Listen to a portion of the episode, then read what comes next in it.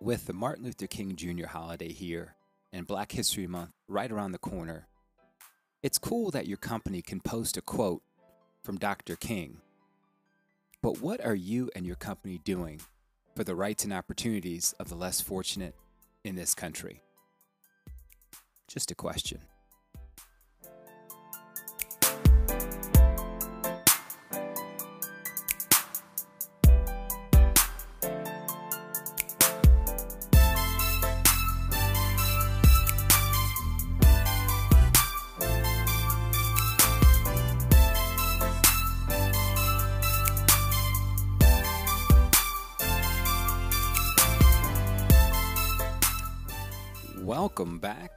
Welcome back to another episode of Relatively Normal. I am your host, Mark Payzant. Thank you again for being here. This is your first time listening? Welcome. I appreciate you being a part of the show. If you've been with me for a while or since day one, thank you for coming back. And as always, if you want to become a paid supporter, or excuse me, if you want to pay as a supporter, you can go to anchor.fm, go to that relatively normal page, and hit that money button and you become a supporter for as little as 99 cents a month. You can do it for 99 cents, you can do it for 4.99, you can do it for 9.99. Doesn't matter to me. Anything you want to do is appreciated. So, first let me say this. Happy MLK Day. Happy day of service. I hope that you're able to reflect on your life, reflect on the life of Dr. King, look back and think how his words, how his actions have touched us. By no means was he a perfect man, but he moved civil rights forward. He was an ambassador for love, ambassador for peace, and I hope that you can take a few minutes out of your day just to think about that, maybe meditate, maybe do some mindfulness exercises, and really think about the words that he said and what he means to you. And I tell you what, Dr. King, I, I, I, love Dr. King and I love what his words meant. I love what he brought to this nation, this world. Um, and I, I really hope that now I know that so many companies will post so many quotes of Dr. King this year. Every year they'll do it. But a lot of times they won't really follow through. You know, they won't really use their money for good. And again, being in a capitalist society, I know a lot of companies just think about that company, think about the bottom line, and they very ra- very rarely think about who that money affects. But hopefully we can change that. I want to share one of my favorite quotes. It's actually a quote I use in a lot of my emails from Dr. King. It is the ultimate measure of a man is not where he stands in moments of comfort and convenience, but where he stands at times of challenge and controversy. And I love that. I really love that. It's very easy for us to say those quote unquote tough things when everything is going our way, when everyone agrees with what we're saying. But in those moments of challenge and controversy, how do you respond? How do you act? And what you'll hear nowadays is a lot of his words being used for things, for goals that really shouldn't shouldn't be used. They're misconstrued. But that's why I kind of brought on my guest this week, and uh, you'll hear from her in the, in the, second half of the show. But she is a young lady by the name of Quila Pugh. That is Q U I L A. And her and I work together. And we've had a lot of great discussions lately about how do we move diversity and inclusion forward in the workplace. And again, for a lot of you listening, you're thinking, Mark, this is a mental health and awareness podcast. This show is about mental health. What does this have to do with it? And again, like I've said before, this has everything to do with it. Us to really focus on the mental state and well being of people, we need to understand who they are what adversity they faced in life and how we can help that person. If you're talking about black people, if you're talking about women, if you're talking about trans, LGBTQ, there are parts of their life or a lot of part of their life that they've been discriminated upon and they have to figure out a way to keep going. Like I said, most of these most people in the world have been discriminated upon for some reason. And I think as empathetic human beings, it's just the right thing to do to really try to put yourselves in their shoes and empathize with them and, and think how can we move forward? Not just sweep things under the rug and tell people, oh, you just, that, that's just how the world is. You got to get over that. You just got to, no. We have to empathize, or at least that's what I think we should do. That's what I try to do.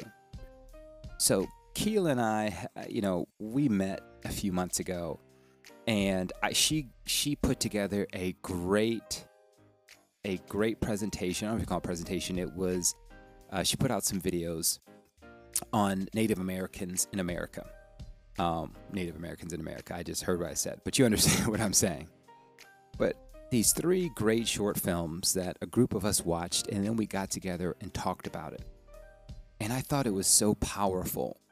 Um, and I love learning about cultures different from my own. And I really was happy to be a part of this group that talked about these Native American films.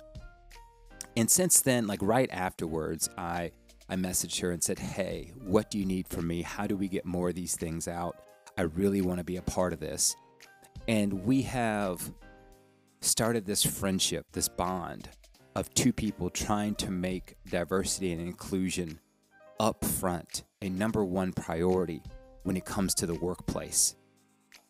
And I think a lot of us need to do that. I'll be honest with you, this is the part of my job that I really like is when I can be a part of DNI groups, DNI groups that really look to help groups out, look to bring more diversity to the workplace, look to add representation. What do I mean, what do I mean by representation? I can probably imagine that most people in life when they were younger saw somebody doing something that they could that they could see themselves doing. It wasn't until Barack Obama was elected president that a young black boy could look at the presidents of America and because of representation say I could do that. You know, it wasn't because of some of the pioneers in women's rights, some of the pioneers in trans rights, some of the pioneers in gay rights, that a young person could say to themselves, I can do that because someone who looked like them, who thought like them, who acted like them was representing something they wanted to do. And that's Keelan and I talk about representation a lot, but I really want people to focus on that when we look at a lot of the Fortune 500 companies, a lot of the bigger companies, and they'll quote MLK today, they'll quote so many black civil rights leaders. And then you go to their website and you see their board of directors, you see their CEO, their chief claims officer, their chief technology officer. And there is a, a pattern. And you know what the pattern I'm talking about when we start seeing more people of color, more women, more LGBTQ people in positions of power, on in director jobs, in VP jobs, on board of directors, the decision makers of big companies. Because there's a reason why you want representation in your workforce. You would like your workforce to look a lot like your customer base. And I could go into the data behind it, I can go into the analytics, but it's there. The social science is there. And I'm really hoping, I really think this this younger generation understands that. I really think this under this new generation understands what their worth is. When they want to push for representation they want to push push for more diversity at work because that alone well not alone but that will help greatly in the mental health of so many people. It, it's full circle it really is full circle. I really think you're going to enjoy this conversation I had with Quila. And please, if you can, share this episode. Share any episode you want. Please go to Facebook, go to my Facebook page, go to my IG page. Please share this. Because I think this is huge. We're getting to a point where the world has become so polarizing. We're politicizing everything. The COVID response, whether you're vaxxed or unvaxxed, whether you believe CRT should be taught in schools. Think everything is being polarized. And I was actually on a, a, a podcast earlier or last week, the 6 a.m. Run podcast, and you can listen to me there. But and I said it, and I really believe this. There are more things in this world. There's more things in our lives that make us the same. We have more things in common than we do that make us opposites. We have more things that connect us than the things that divide us. But I think, I'll be honest with you, I think it's better television, it's better social media. It makes more money if we can find ways to divide people, if we can find ways to scare people. We can get more ad runs on TV or ad runs on different social networks if we find pe- find things that divide us and scare people instead of saying, you know what? A lot of us think the same. There's a minority in this country that thinks terrible things. There really is. But they get a lot of the airplay. And I want you to really think about those things that connect us.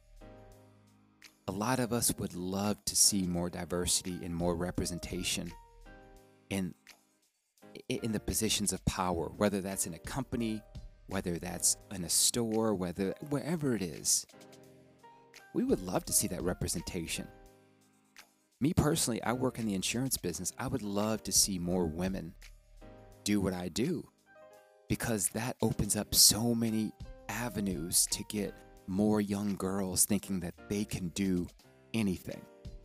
I would love to see more people of color in the insurance business and not just in customer service not just a first notice of loss on the phones. I would love to see them in leadership positions.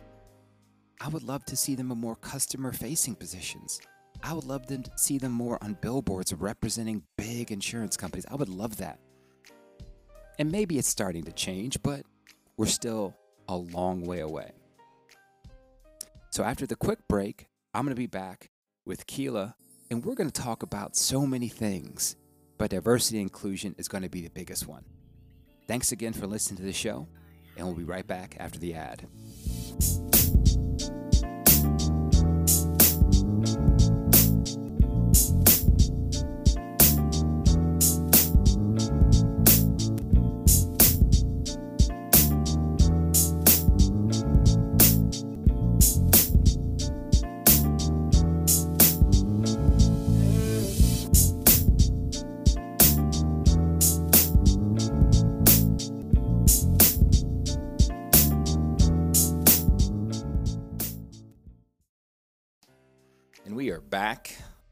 The Be Normal podcast, and I'm going to let this young lady introduce herself. But first, I would like to say, um, as you guys know me, as I've done this show before, I kind of talk about the the small group of people that I keep close. I I do like to not overburden myself with too many people in my life, and I like to keep people close who I think I have a connection with, and I think have the same values as I do. And I think that's happening now in the last few weeks as I've um, talked a little bit more to the guest this week on the show, Quila Pugh, and her and I work at the same company together. And we have a lot of the same values. We want to see the same things happen in the workplace. We kind of want to pave our own way, but at the same time, possibly do it together. So, Quila, thank you so much for being a part of the show. Um, go ahead and introduce yourself to the world.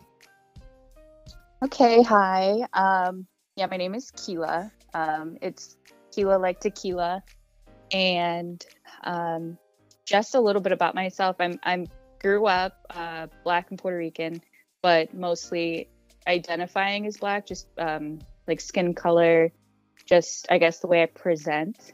Um, so a lot of like my passions and um, just things that I want to like do in life have to do around like the Black community and just kind of uplifting, um, specifically like in the workplace. Uh, that's kind of how we got together, uh, which I'm very excited about. Um, but yeah, and then just working in mostly like tech companies, it, that it's pretty much lacking, especially with women or people of color. So very excited to start just kind of doing that at our job. And we're going to jump. Thank you so much. We're going to jump right in. And um, we know that a big, well, I say we know, we believe there is a big push nowadays for some sort of DE and I in a lot of companies. I've had on other guests in the show kind of talk about what they would like to see with diversity inclusion. And I guess the first question that we can discuss and you've mentioned your background, how you're raised, how you, uh, you know, what cultures you represent. But why is diversity and inclusion, diversity, equity, and inclusion so important in the workforce or in the workplace, I should say? I, I feel like it's because for a lot of people that it doesn't affect, it doesn't matter. And that's typically like the tone that's set is like well, you know, anybody can get this position. It's not, you just have to work hard enough for it. But in reality, that's not really how it works. Um, and especially like having a background in hospitality and like customer service, typically, like, whenever you see any sort of diversity, it's on the lower levels. And that that's just, it's disheartening and it's like off putting. So that that's something that I would love to be a part of um, like in any way possible and just like kind of either opening eyes or actually being like a part of a change. Um it's just i don't know it i just want everyone included everyone to feel included not like you have to be a certain way or look a certain way in order to get a certain position or anything like that in a company.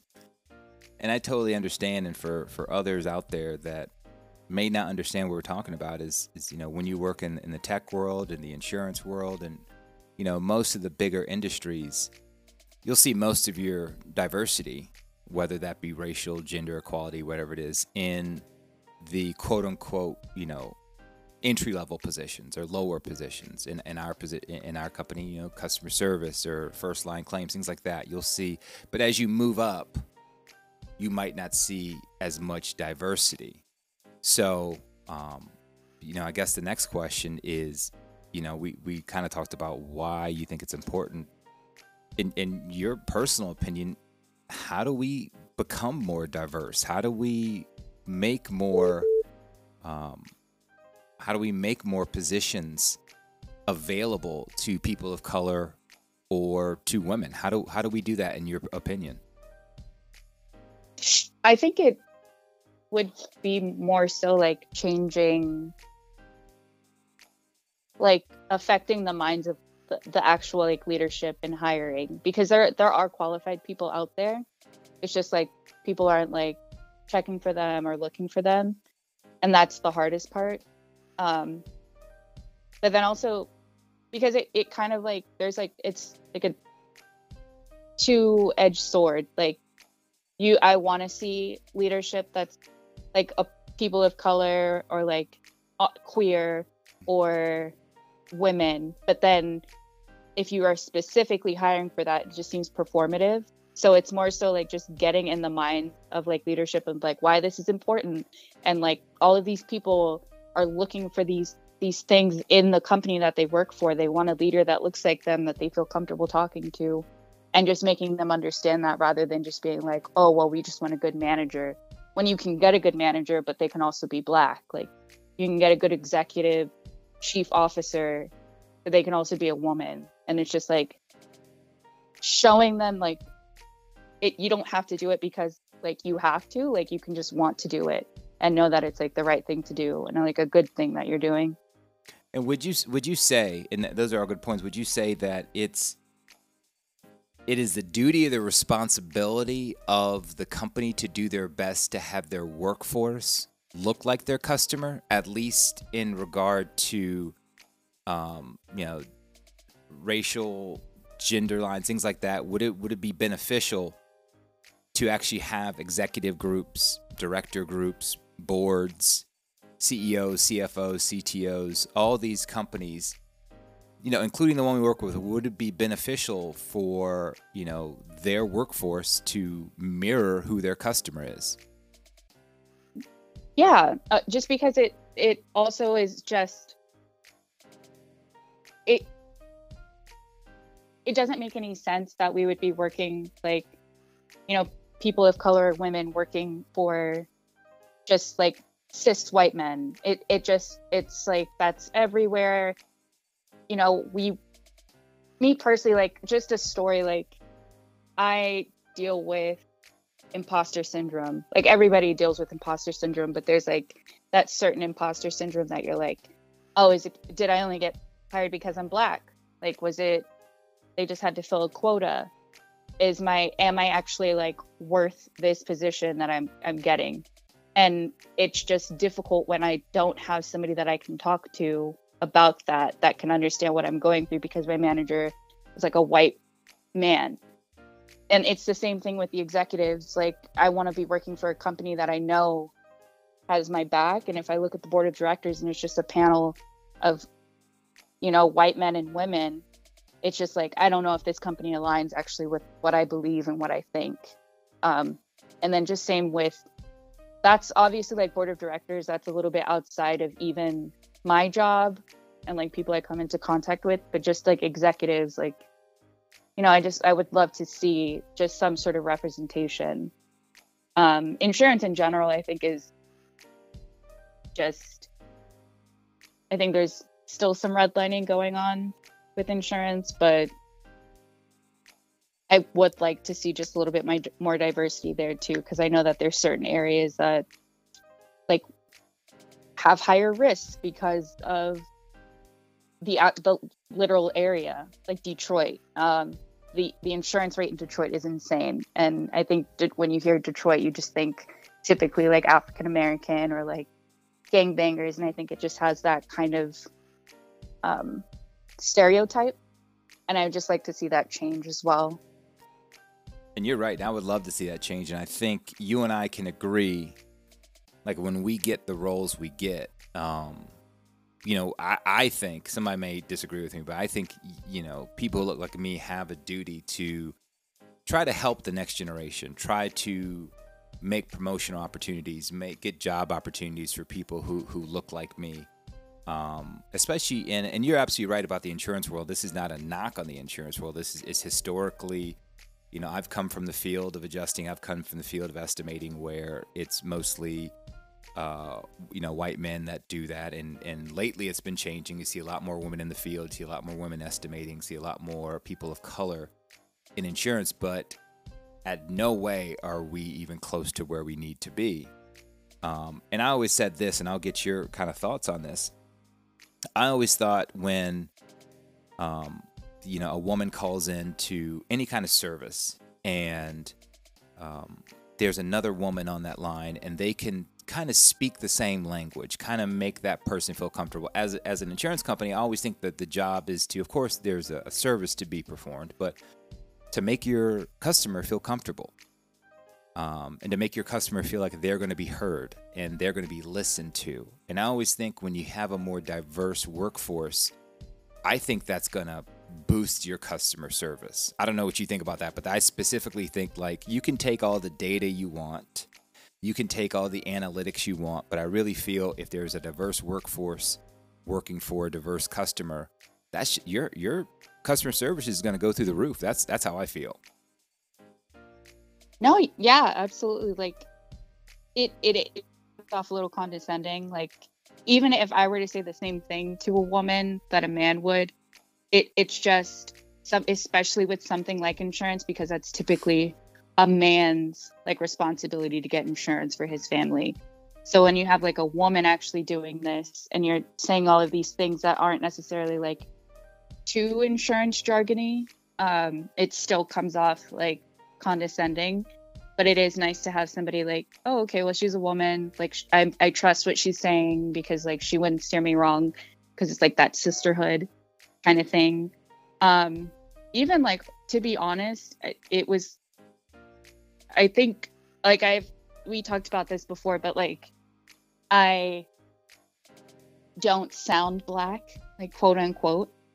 It's just I don't have like the twang or anything like that. But I think it is nice that like more people are, especially even though like I would like to see people outside of um, like entry level or like customer service, but it is kind of nice to like, you know, if you are buying insurance for the first time and you have somebody on the phone that sounds like you, it's it's nice, it's comforting. Like they're they're gonna take care of me. They're gonna make sure I'm set with my insurance plan and i like that that's becoming like more of a thing that you don't have to have this like you don't have to um code switch all the time and you just brought up a bunch of things like not talking quote unquote black code switching. We could do entire episodes yes. on those two things.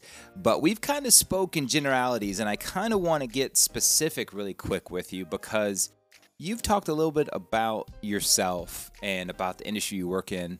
But just in general, just so people know, what are some of the type of things, the adversities that you go through, might not be on a day to day, but you've had to go through in your life that others might not have to, or might not realize, or might not understand? What are some of those things that, that you've had to go through? Well, just again, the way that I sound, I, I guess I typically like with phone interviews, I guess I'm better in phone interviews than in person um, sometimes I feel because they they can hear me talk and then they're like, yeah, you can come in. We'd love to like do a face to face with you. And then I come in and I know that they're like, oh, okay, wasn't expecting that. Um, and then a lot of things as far as like customers, all that my name in general, like my name is Quila like tequila, like it's spelled the exact same way. Everyone can say tequila. Everybody knows Jose Cuervo. I can have an entire like conversation with a customer make them 100% reassured in their plan. And then they're like, What's your name again? And I say, Quila. And they're like, Oh, well, that's odd. And then I spell it for them. And then that's just when it, like, all of the like ideas start coming in. And they're like, Oh, okay, well, I didn't expect to get that kind of service from someone that has a unique name as that.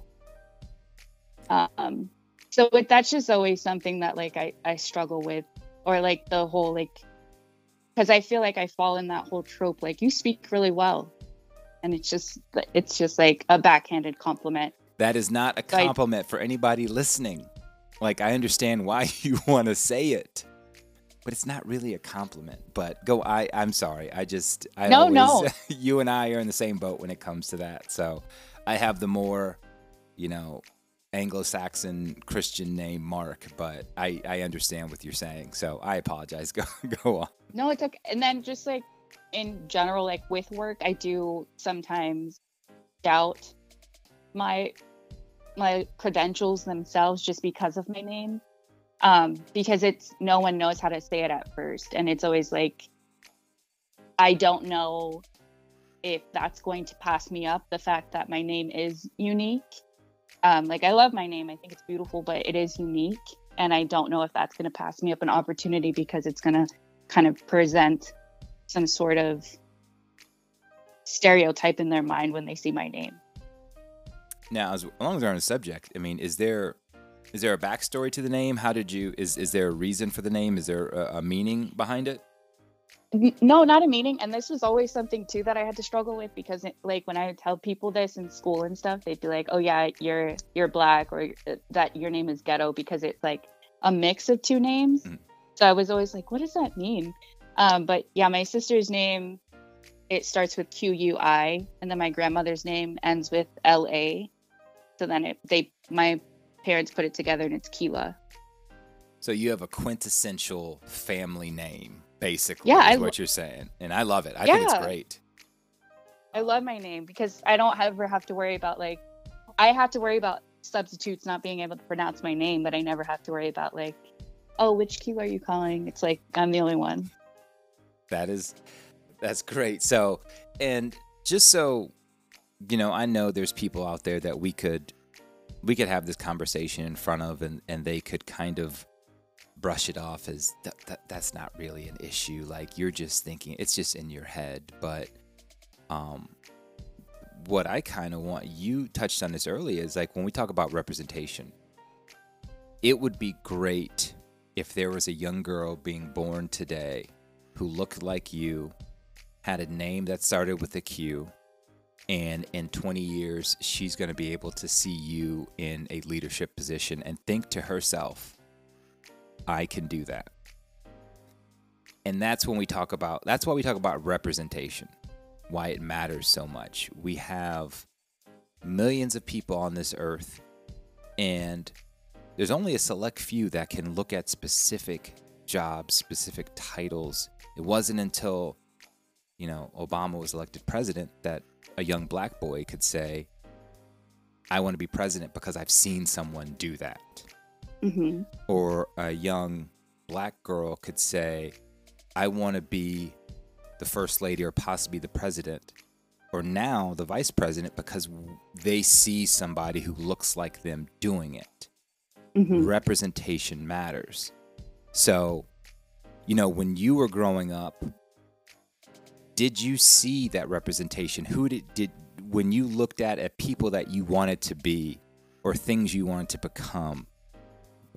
I'm assuming the representation wasn't there, but I may be wrong. But what I mean, what did you see? And I know that's asking a lot of you right now. It's kind of, you know, putting you on the spot. But if you can go back, and I know you're younger than me, but what was that like growing up? What was that representation like?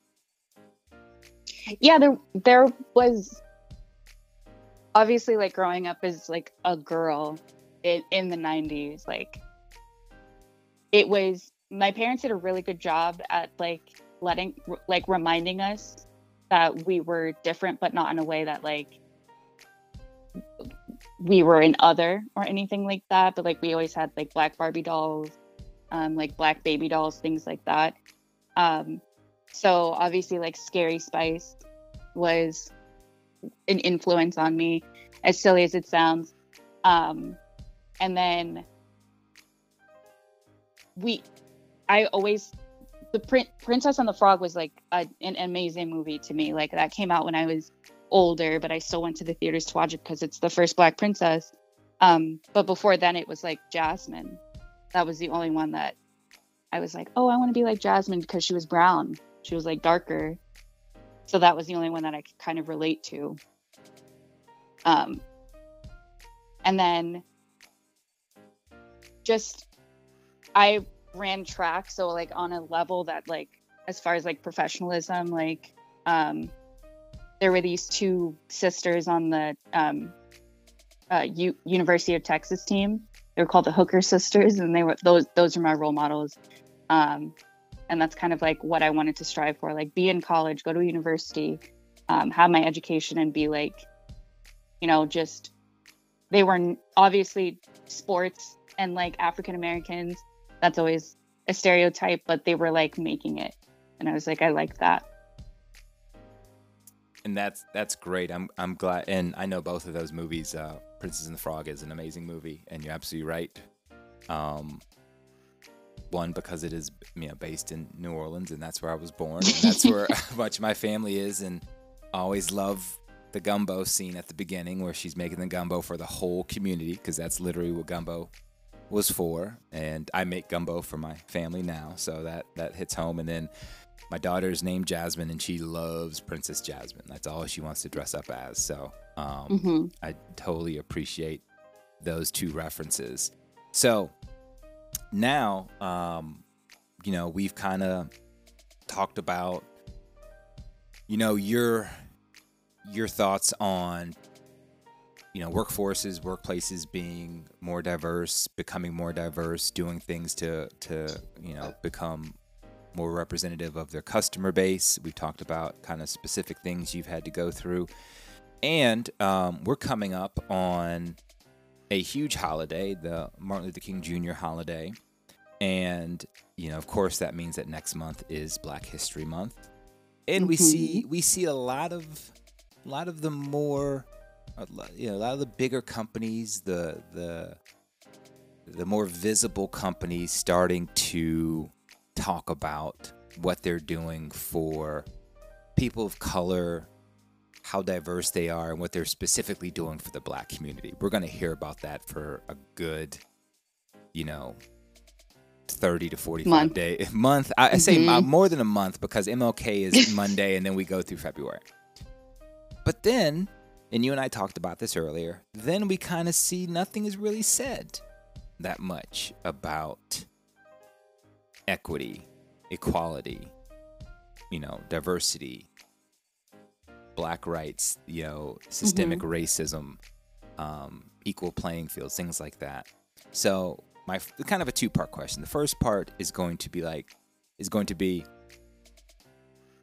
do you buy everything you see from MLK to the end of Black History Month when it comes to all these companies, you know, giving out so many funds to, to black colleges and, and, and black civil rights leader organizations and like what is your when you see that i know my personal response to it but when you see that like what are your thoughts when you when you see that happening for a specific period of time during the year I I don't believe it. Um, just because it's not that's not something that like only a month that people go through. Um, it's not something that should just you should recognize it. Like take the time out to recognize it just that one month. Um, also like obviously it's it's nice to donate, it's nice to give back, but it's just it's so silly that it's just like all right, this is the one month that we're gonna do it. Um, to kind of go back, I feel like if there were more like people of color um, in leadership roles, those things would be actually like thought out because there would be somebody there saying like, no, this isn't this isn't a good idea, or like just kind of bringing that stuff up throughout the year instead of just one time a year that you're like, oh, let's actually make an initiative. Just it's it's always something happening. Um, just kind of like, especially with just Mastercard in general, I dislike everything that they do is very performative, like the mark, like the marketing and the company itself. Um, so it's like you can sit here and say like, oh, we're gonna donate X amount to NAACP, but then it's still throughout the year, it's still very difficult for anyone that is in a certain demographic to get to gain credit, and like maybe you should be working on that, like make that your at start in February, start that initiative in February and make it last throughout the year. But I mean that That's that never gonna happen. that that would be nice, and so that kind of leads me to the second part of my question: is what I mean, what can companies do? Again, what I mean, it's not really, and I, I hate to say it, companies, but let's be honest, this is a capitalist society, capitalist country we live in. Um, a lot of money is run through big corporations that kind of funnel down to other corporations, and money is funneled into the community. So, um, you know, what are what are things that you would love to see a company do year round instead of for a good thirty to forty five days? I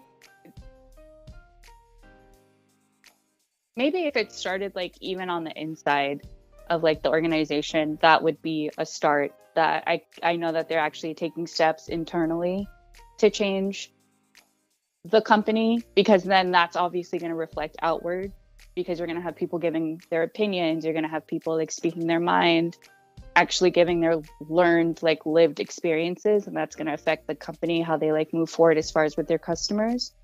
So maybe that would be i feel like honestly that would be the the biggest step. Like where where we work like if you were to actually have people like diversity like legit diversity in upper management in the executive there could be actual changes going on with the type of customers we have the type of marketing we do to get customers because we would get a more diverse crowd of customers. So it's always just some like it's always just changing internally. Even like as a person like changing internally is going to like affect your outward. It's the same thing with the company. And that is a, I mean, I personally, I think that is a great answer because there's so many ways we could have gone with that about where we spend company dollars, where we spend profit dollars. But to begin this whole thing, the genesis has to be internal. Like it has to be with your internal processes, your, the way you hire, the way you promote, the way you train.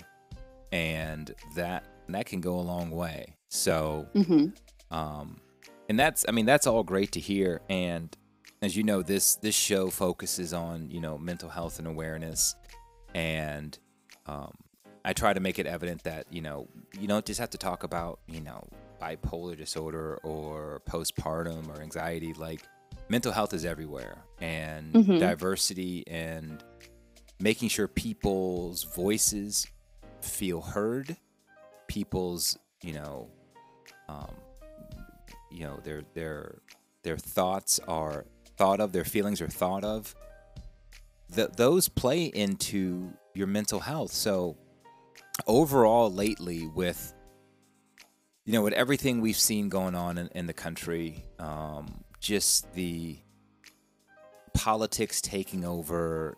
You know, we've had a lot of things come out. We had the insurrection on January 6th that, uh, you know, we just had a, a year um, anniversary of, which is a terrible thing to even like think about having anniversary of. But it, I mean, we have to remember what Mhm. happened. Like, where are you right now with everything going on? We got COVID. We're trying. You and I are, are, are talking about getting more diverse workforces. You talked about come, some of the adversity you have either in microaggressions or imposter syndrome or dealing with people and your your name. Like mentally, where are you right now? How do you feel about all this that's going on? Um, drained. It's it's like the more I get involved, the more drained I am, just because it's like taking on so much and just waiting for somebody to come help and like take some of the weight off. Um, I mean, I I guess in another way, like, but I I didn't act black growing up. Like I was very open with like my mental issues. Um, I've always been, I guess, a very emotional child so I, I struggle with it and i'm very like honest with it um honestly like with my feelings and emotions so like if i am struggling i make sure that i tell the right people um especially like with the organization trying to deal with everything and try and just say stay sane like if i can't handle a workload of a project then i'll like i'll be open with like the team like the the anti-racism team about it so What is it for It's- people? For people who, because that's very courageous. That's very, and I, I don't just throw around courage like it, but for you to be, you know, a a black child growing up and a black child, a black person in America now, where, and let's be honest, like, I don't know how much your black family talked about feelings. I don't know much Mhm. how much, you know, how- I know my my family rather rarely ever talked about how we felt.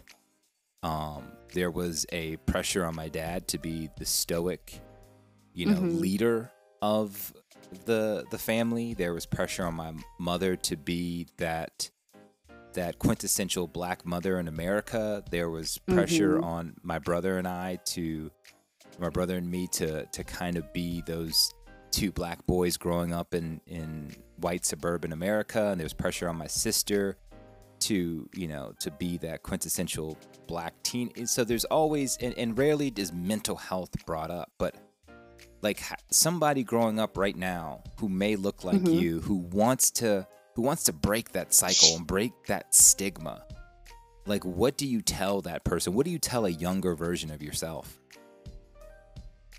Uh, just I I don't think you have to be like a certain age to know that something's wrong in your in your head. I don't think you have to be like in your 20s to be like, yeah, I should probably go see a therapist. Um and just like kind of all keep like fight for it, like fight for yourself. Um that was something that I kind of I still talk to my parents about it um now just because I did have a lot of mental issues like as a kid.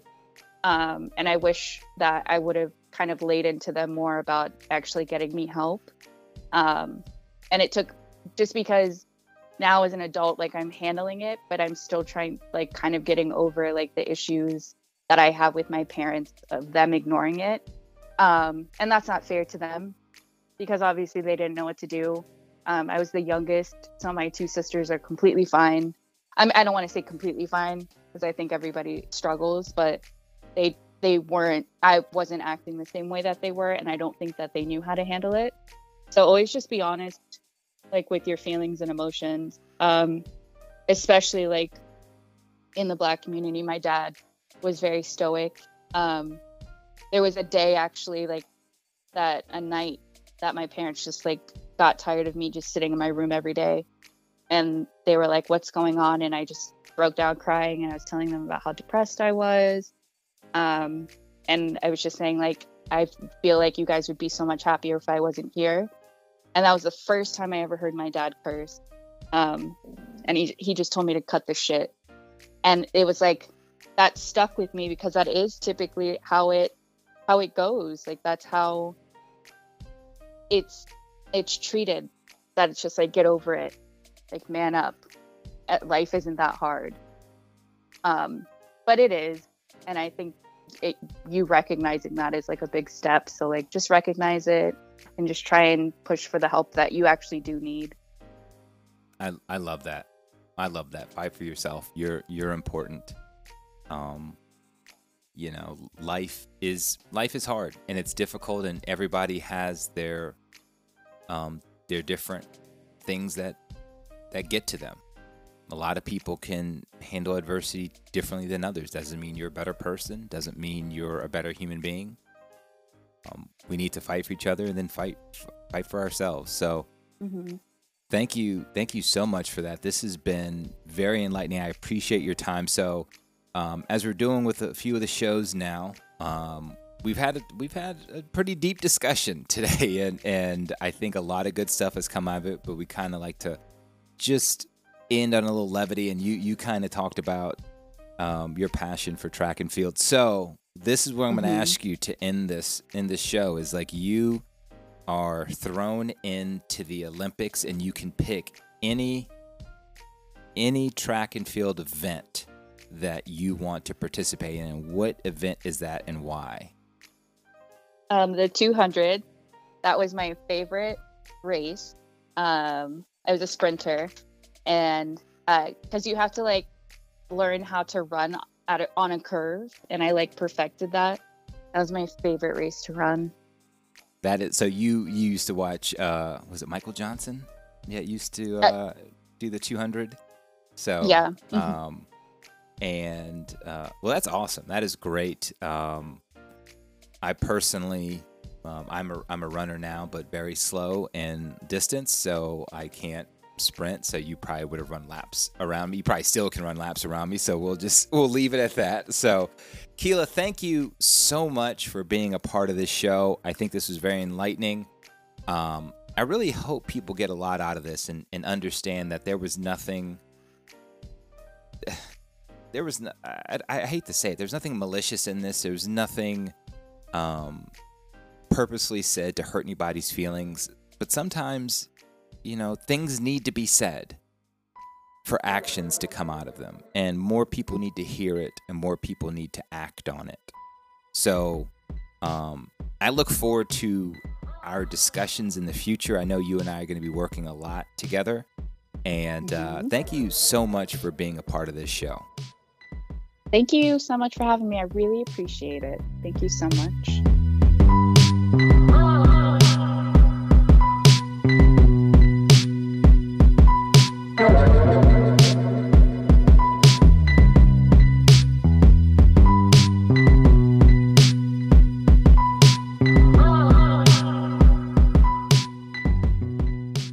A special thanks to our guest this week, Ms.